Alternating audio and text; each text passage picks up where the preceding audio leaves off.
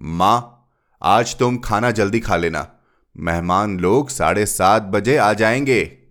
माँ ने धीरे से मुँह पर से दुपट्टा हटाया और बेटे को देखते हुए कहा आ, आज आ, मुझे खाना नहीं खाना है।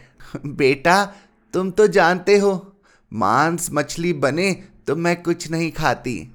जैसे भी हो अपने काम से जल्दी निपट लेना। आप सुन रहे हैं कहानी जानी अनजानी पीयूष अग्रवाल के साथ। चलिए, आज की कहानी का सफ़र शुरू करते हैं। नमस्कार दोस्तों, कैसे हैं आप लोग? कहानी जानी अनजानी के एक और एपिसोड में आपका स्वागत है। हम आपके द्वारा भेजे गए संदेशों को पढ़कर सातवें आसमान पर हैं। तो आज के एपिसोड की शुरुआत वही सुनाकर करते हैं। सिडनी से हमारे एक चाहने वाले लिखते हैं। Hi I am Karan and I am a bus driver in Sydney I absolutely love your stories and can't imagine driving without the stories Akash ji Apple podcast review में लिखते हैं। You got a lovely voice and presentation skills Piyush nice story selection बस ऐसे ही हम पर अपने प्यार की बरसात करते रहें और कहानियों का मज़ा लेते रहें। एप्पल पॉडकास्ट पर रिव्यूज़ डालें या फिर हमें ईमेल करें hello at the rate Piyush Agarwal dot com पर। दोस्तों, पिछले सप्ताह हमने मुंशी प्रेमचंद का जन्मदिन मनाया और आप लोगों को वह कहानी इस्तीफा बहुत पसंद आई। आज हम भीष्म सिंह सहानी जी की जयंती, जो कि 8 अगस्त को है, मनाएँगे। उनकी कहानी चीफ की दावत के साथ। उनकी लिखी एक खूबसूरत रचना, फैसला, हम एपिसोड 34 में पढ़ चुके हैं। तो चलिए जानते हैं इस दावत में क्या हुआ। चीफ की दावत, भीष्म सहानी। आज मिस्टर श्यामनाथ के घर चीफ की दावत थी। श्यामनाथ और उनकी धर्म पत्नी को पसीना पोछने की फुर्सत न थी। पत्नी ड्रेसिंग गाउन पहने उलझे हुए बालों का जूड़ा बनाए, मुँह पर फैली हुई सुर्खी और पाउडर को मले और मिस्टर श्यामनाथ सिगरेट पर सिगरेट फूकते हुए चीज़ों की फेरिस्त हाथ में थामे, एक कमरे से दूसरे कमरे में आ जा रहे थे। आखिर पाँच बजते बजते तैयारी मुकम्मल होने लगी। कुर्सियाँ, मेज, टिपाइयाँ, नैपकिन, फूल सब बरामदे में पहुँच गए। ड्रिंक का इंतज़ाम बैठक में कर दिया गया। अब घर का फालतू सामान अलमारियों के पीछे और पलंगों के नीचे छिपाया जाने लगा। तभी श्यामनाथ के सामने सहसा एक अड़चन खड़ी हो गई। माँ का क्या होगा?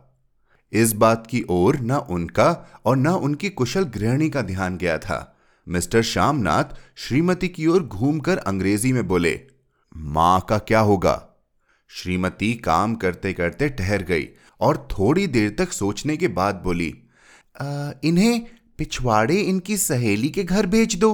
रात भर बेशक वहीं रहे कल आ जाए।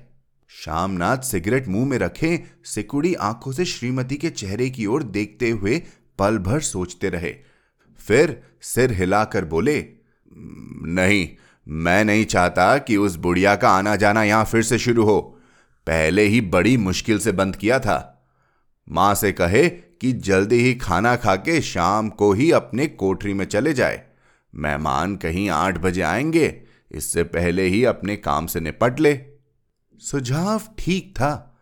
दोनों को पसंद आया मगर फिर सहसा श्रीमती बोल उठी आ, जो वो सो गई और नींद में खर्राटे लेने लगी तो? साथ ही तो बरामदा है जहाँ लोग खाना खाएँगे। तो इन्हें कह देंगे कि अंदर से दरवाज़ा बंद कर ले। मैं बाहर से ताला लगा दूँगा। या माँ को कह देता हूँ कि अंदर जाकर सोए नहीं, बैठी रहे। और क्या? अरे, जो सो गई तो? डिनर का क्या मालूम कब तक चले? ग्यारह ग्यारह बजे तक तो तुम ड्रिंक ही करते रहते हो। श्यामनाथ कुछ खिज उठे। हाथ झटकते हुए बोले, अच्छी भली, यह भाई के पास जा रही थी। तुमने यूँ ही खुद अच्छा बनने के लिए बीच में टांग अड़ा दी। वाह! तुम माँ और बेटे की बातों में मैं क्यों बुरी बनूं? तुम जानो और वह जाने? मिस्टर श्यामनाथ चुप रहे। यह मौका बहस का न था। समस्या का हल ढूँढने का था। उन्होंने घूमकर माँ की कोठरी की ओर देखा। कोठरी का दरवाज़ा बरामदे में खुलता था। बरामदे की ओर देखते हुए झट से बोले, मैंने सोच लिया है। और उन्हीं कदमों से माँ की कोठरी के बाहर जा खड़े हुए। माँ दीवार के साथ एक चौकी पर बैठी, दुपट्टे में मुँह सिर लपेटे माला जप रही थी। सुबह से तैयारी होती देखते हुए माँ का भी दिल धड़क रहा था। बेटे के दफ्तर का बड़ा साहब घर पर आ रहा है। सारा काम सुबीते से चल जाए। माँ आज तुम खाना जल्दी खा लेना। मेहमान लोग साढ़े सात बजे आ जाएँगे। माँ ने धीरे से मुँह पर से दुपट्टा हटाया और बेटे को देखते हुए कहा आ, आज आ, मुझे खाना नहीं खाना है। बेटा तुम तो जानते हो मांस मछली बने तो मैं कुछ नहीं खाती। जैसे भी हो अपने काम से जल्दी निपट लेना।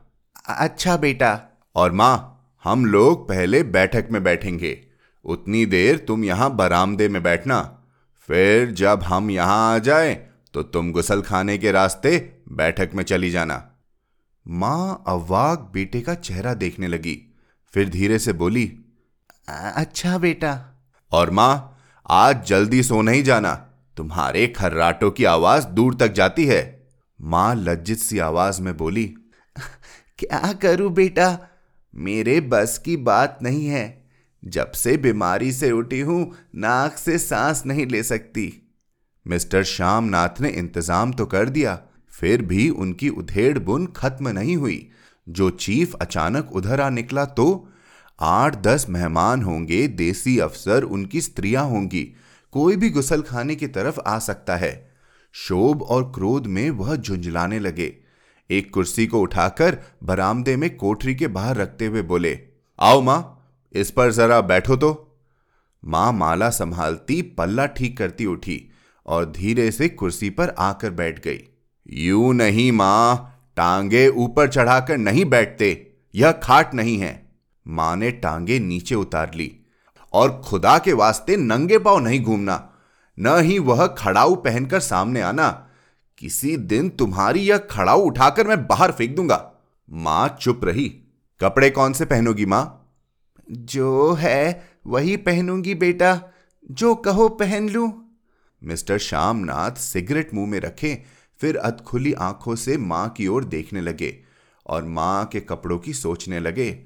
श्यामनाथ हर बात में तरतीब चाहते थे। घर का सब संचालन उनके अपने हाथों में था। खुटिया कमरों में कहाँ लगाई जाए? बिस्तर कहाँ पर बिछे? किस रंग के पर्दे लगाए जाए? श्रीमती कौन सी साड़ी पहने? मेज किस साइज़ की हो? श्यामनाथ को चिंता थी कि अगर चीफ का साक्षात माँ से हो गया तो कहीं लज्जित नहीं होना पड़े। माँ को सिर से पाँव तक देखते हुए बोले, तुम सफ़ेद कमीज और सफ़ेद सलवार पहन लो माँ। पहन के आओ तो। जरा देखूँ। माँ धीरे से उठी और अपनी कोठरी में कपड़े पहनने चली गई। यह माँ का झमेला ही रहेगा। उन्होंने फिर अंग्रेज़ी में अपनी स्त्री से कहा, कोई ढंग की बात हो तो भी कोई कहे। अगर कहीं कोई उल्टी सीधी बात हो गई, चीफ को बुरा लगा तो सारा मज़ा जाता रहेगा। माँ सफ़ेद कमीज और सफ़ेद सलवार पहनकर बाहर निकली। छोटा सा कद सफ़ेद कपड़ों में लिपटा छोटा सा सूखा हुआ शरीर, धुंधली आँखें, केवल सिर के आधे झड़े हुए बाल पल्ले की ओट में छिप पाए थे। पहले से कुछ ही कम कुरूप नज़र आ रही थी। चलो ठीक है, कोई चूड़िया वुड़िया हो तो वो भी पहन लो, कोई हर्ज नहीं। चूड़िया कहाँ से लाऊं बेटा? तुम तो जानते हो, सब जेवर तुम्हारी पढ़ाई में बिक गए। यह वाक्य श्यामनाथ को तीर की तरह लगा। तिनक कर बोले यह कौन सा राग छेड़ दिया? माँ सीधे कह दो नहीं है जेवर बस। इसमें पढ़ाई वढ़ाई का क्या ताल्लुक है? जो जेवर बिका तो कुछ बनकर ही आया हूँ निरा लंडरू तो नहीं लौटाया जितना दिया था उससे दुगना ले लेना। मेरी जीप जल जाए बेटा तुमसे जेवर लूँगी। मेरे मुँह से तो यूँ ही निकल गया। जो होते तो लाख बार पहनती। साढ़े पाँच बज चुके थे। अभी मिस्टर श्यामनाथ को खुद भी नहा धोकर तैयार होना था। श्रीमती कब की अपने कमरे में जा चुकी थी। श्यामनाथ जाते हुए एक बार फिर माँ को हिदायत करते गए। माँ, रोज की तरह गुमसुम बन के नहीं बैठी रहना। अगर साहब इधर आ निकले और कोई बात पूछे तो ठीक तरह से बात का जवाब देना। मैं ना पढ़ी, ना लिखी, बेटा। मैं क्या बात करूँगी? तुम कह देना। माँ अनपढ़ है, कुछ जानती समझती नहीं। वह नहीं पूछेगा। सात बजते बजते माँ का दिल धक धक करने लगा। अगर चीफ सामने आ गया और उसने कुछ पूछा तो वह क्या जवाब देगी? अंग्रेज़ को तो दूर से ही देखकर घबरा उठती थी। यह तो अमरीकी है। न मालूम क्या पूछे, मैं क्या कहूँगी? माँ का जी चाहा कि चुपचाप पिछवाड़े विधवा सहेली के घर चली जाए, मगर बेटे के हुक्म को कैसे टाल सकती थी? चुपचाप कुर्सी पर से टांगे लटकाए वहीं बैठी रही। एक कामयाब पार्टी वह है जिसमें ड्रिंक्स कामयाबी से चल जाए। श्यामनाथ की पार्टी सफलता के शिखर चूमने लगी। वार्तालाप उसी रॉय में बह रहा था, जिस रॉय में गिलास भरे जा रहे थे। कहीं कोई रुकावट न थी, कोई अड़चन न थी। साहब को विस्की पसंद आई थी, मीम साहब को पर्दे पसंद आए थे। सोफा कवर का डिज़ाइन पसंद आया था, कमरे की सजावट पसंद आई थी। इससे बढ़कर क्या चाहिए? साहब तो ड्रिंक के दूसरे दौर में ही चुटकुले और कहानियाँ कहने लग गए थे। दफ्तर में जितना रोब रखते थे, यहाँ पर उतने ही दोस्त परवार हो रहे थे और उनकी स्त्री काला गाउन पहने गले में सफ़ेद मोतियों का हार, सेंट और पाउडर की महक से ओत प्रोत कमरे में बैठी सभी देसी स्त्रियों की आराधना का केंद्र बनी हुई थी। बात बात पर हंसती बात बात पर सिर हिलाती और श्यामनाथ की स्त्री से तो ऐसे बात कर रही थी जैसे उनकी पुरानी सहेली हो। और इसी रॉय में पीते पिलाते साढ़े दस बज गए। वक्त गुजरते पता ही ना चला। आखिर सब लोग अपने अपने गिलासों में से आखिरी घूट पीकर खाना खाने के लिए उठे और बैठक से बाहर निकले। आगे आगे शामनाथ रास्ता दिखाते हुए पीछे चीफ और दूसरे मेहमान बरामदे में पहुँचते ही श्यामनाथ सहसा ठिटक गए। जो दृश्य उन्होंने देखा, उससे उनकी टांगे लड़खड़ा गई और क्षण भर में सारा नशा हिरन होने लगा। बरामदे में एन कोठरी के बाहर माँ अपनी कुर्सी पर ज्यो की त्यों बैठी थी, मगर दोनों पाँव कुर्सी की सीट पर रखे हुए और सिर दाएँ से बाएँ और बाएँ से दाएँ झूल रहा था। और मुँह में से लगातार गहरे खर्राटों की आवाज़ आ रही थी। जब सिर कुछ देर के लिए टेढ़ा होकर एक तरफ़ को थम जाता तो खर्राटे और भी गहरे हो उठते और फिर जब झटके से नींद टूटती तो सिर फिर दाएँ से बाएँ झूलने लगता। पल्ला सिर पर से खिसक आया था और माँ के झरे हुए बाल आधे गंजे सिर पर अस्त व्यस्त बिखर रहे थे। देखते ही श्यामनाथ क्रुद्ध हो उठे जी चाहा कि माँ को धक्का देकर उठा दे और उन्हें कोठरी में ढकेल दे। मगर ऐसा करना संभव न था। चीफ और बाकी मेहमान पास खड़े थे। माँ को देखते ही देसी अफसरों की कुछ स्त्रियाँ हंस दी कि इतने में चीफ ने धीरे से कहा, पुआ डियर माँ हड़बड़ा के उठ बैठी। सामने खड़े इतने लोगों को देखकर ऐसी घबराई कि कुछ कहते न बना। झट से पल्ला सिर पर रखती हुई खड़ी हो गई और ज़मीन को देखने लगी। इनके पाँव लड़खड़ाने लगे और हाथों की उंगलियाँ थर थर कांपने लगी। माँ तुम जाके सो जाओ। तुम क्यों इतनी देर तक जाग रही थी? और खिसियाई हुई नज़रों से श्यामनाथ चीफ के मुँह की ओर देखने लगे। चीफ के चेहरे पर मुस्कुराहट थी। वह वहीं खड़े खड़े बोले, नमस्ते। माँ ने झिझकते हुए अपने में सिमटे हुए दोनों हाथ जोड़े। मगर एक हाथ दुपट्टे के अंदर माला को पकड़े हुए था। दूसरा बाहर ठीक तरह से नमस्ते भी न कर पाई। श्यामनाथ इस पर और भी खिन्न हो उठे। इतने में चीफ ने अपना दाया हाथ हाथ मिलाने के लिए माँ के आगे किया। माँ और भी घबरा उठी। माँ, हाथ मिलाओ। पर हाथ कैसे मिलाती? दाएँ हाथ में तो माला थी। घबराहट में माँ ने बायां हाथ ही साहब के दाएँ हाथ में रख दिया। शामना दिल ही दिल में जल उठे। देसी अफसरों की स्त्रियाँ खिलखिलाकर हंस पड़ी। यूँ नहीं माँ, तुम तो जानती हो, दाया हाथ मिलाया जाता है। दाया हाथ मिलाओ। मगर तब तक चीफ माँ का बाया हाथ ही बार बार हिलाकर कह रहे थे हाउ डू यू डू कहो माँ, मैं ठीक हूँ, खैरियत से हूँ। माँ कुछ बड़बड़ाई, माँ कहती है, मैं ठीक हूँ। कहो माँ हाउ डू यू डू माँ धीरे से सकुचाते हुए बोली हाउ डू डू डू एक बार फिर कह कहा उठा। वातावरण हल्का होने लगा। साहब ने स्थिति संभाल ली थी। लोग हंसने चहकने लगे थे। श्यामनाथ के मन का शोभ भी कुछ कुछ कम होने लगा। साहब अपने हाथ में माँ का हाथ अब भी पकड़े हुए थे और माँ सिकुड़ी जा रही थी। साहब के मुँह से शराब की बू आ रही थी। श्यामनाथ अंग्रेज़ी में बोले, मेरी माँ गाँव की रहने वाली है।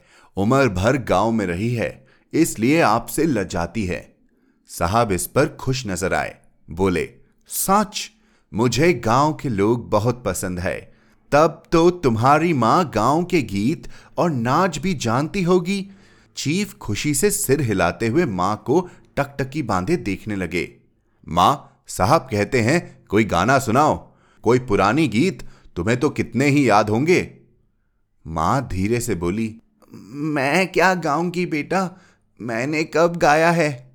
वहाँ माँ, मेहमान का कहा भी कोई टालता है। साहब ने इतना रीत से कहा है, नहीं गाओगी तो साहब बुरा मानेंगे। मैं क्या गाऊं बेटा? मुझे क्या आता है? वाह, कोई बढ़िया टप्पे सुना दो दो पतार अनारा दे।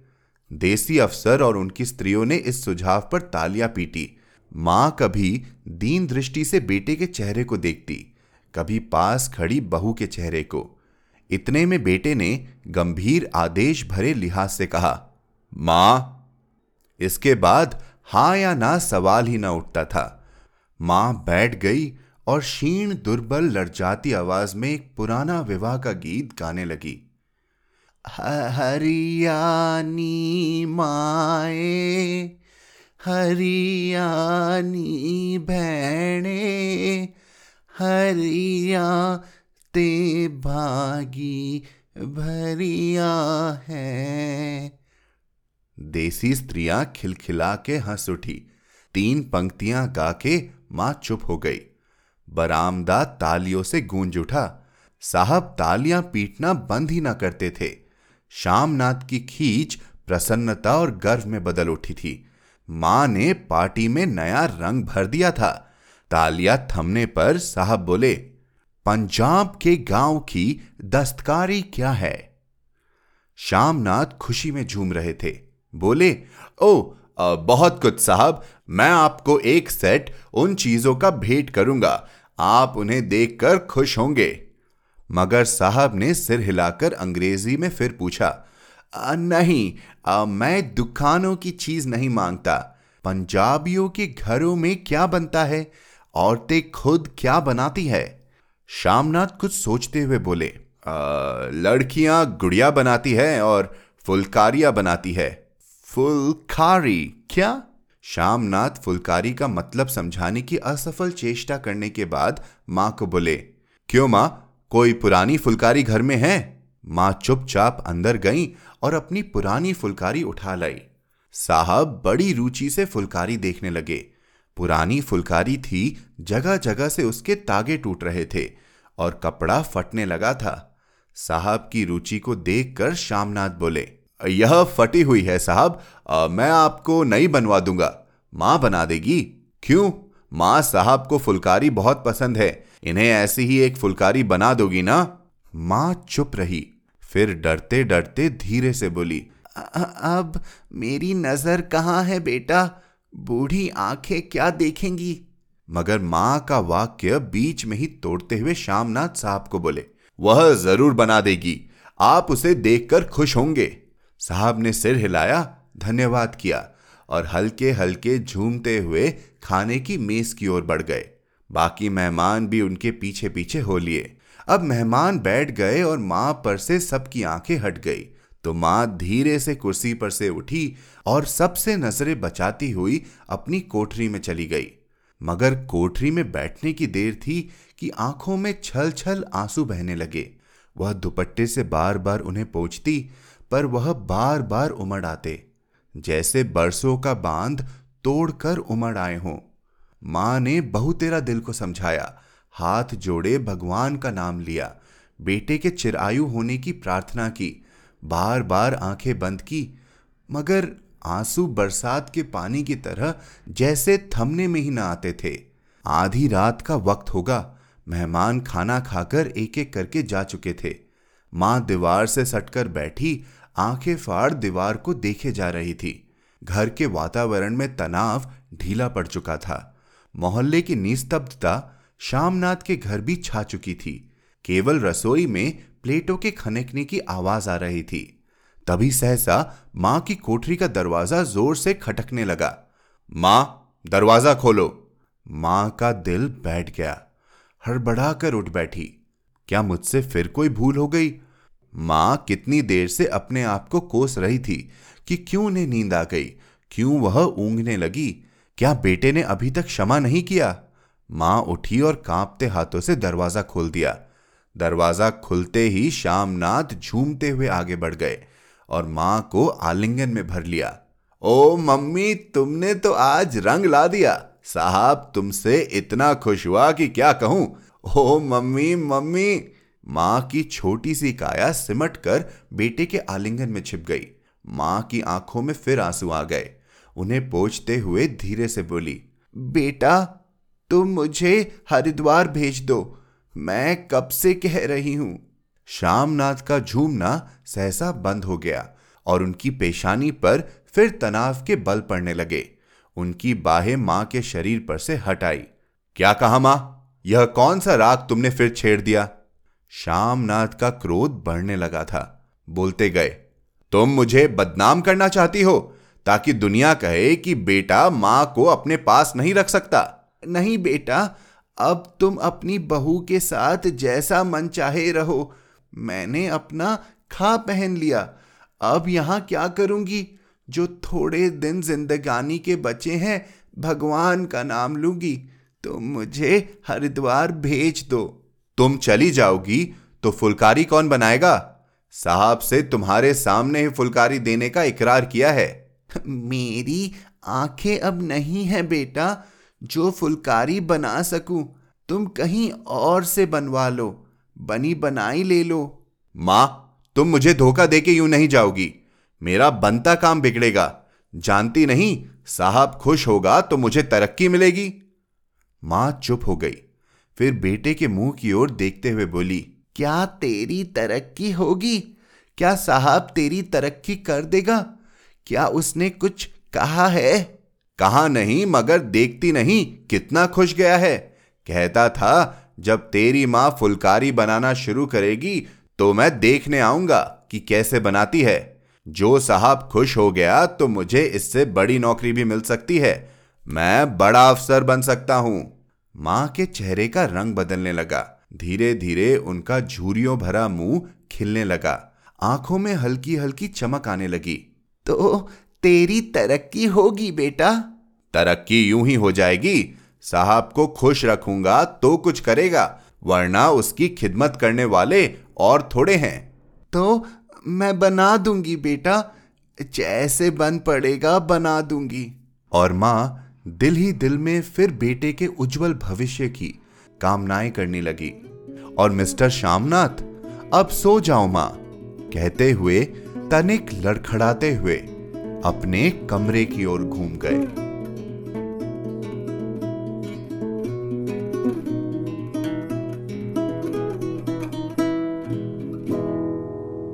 तो दोस्तों, कैसी लगी आपको यह दावत?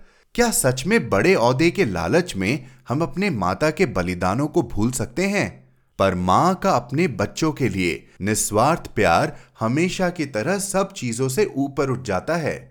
आपको क्या लगता है, श्यामनाथ ने जो व्यवहार किया अपनी माँ के साथ, क्या वो जायज़ था? हमें ज़रूर लिखकर बताएँ। Hello at the rate Piyush Agarwal dot com पर। कहानी जानी अनजानी पर हमारी कोशिश है कि हम हिंदी साहित्य के नए पुराने और अंतर्राष्ट्रीय लेखकों की जानी अनजानी कहानियाँ आप तक लेकर आए। ये शो पूरी तरह से सेल्फ फंडेड है। अगर हमारी कहानियाँ आपके दिल को लुभा रही हो तो आप हमें सपोर्ट भी कर सकते हैं। और जानकारी के लिए पीयूष अग्रवाल डॉट कॉम पर सपोर्ट द शो लिंक पर क्लिक करें। इसी नोट पर मैं आपसे विदा लेता हूँ। आप जिस भी ऐप पर यह पॉडकास्ट सुन रहे हैं, हमें सब्सक्राइब करना या फॉलो करना ना भूलें। हर शुक्रवार आप तक नई कहानियाँ लाने का श्रेय मैं अपनी टीम को देना चाहूँगा। आज के एपिसोड की प्रोड्यूसर हैं देवांशी बत्रा। आप सुन रहे थे कहानी जानी अनजानी, पीयूष अग्रवाल के साथ, जो कि इंडी पॉडकास्टर की एक पेशकश है।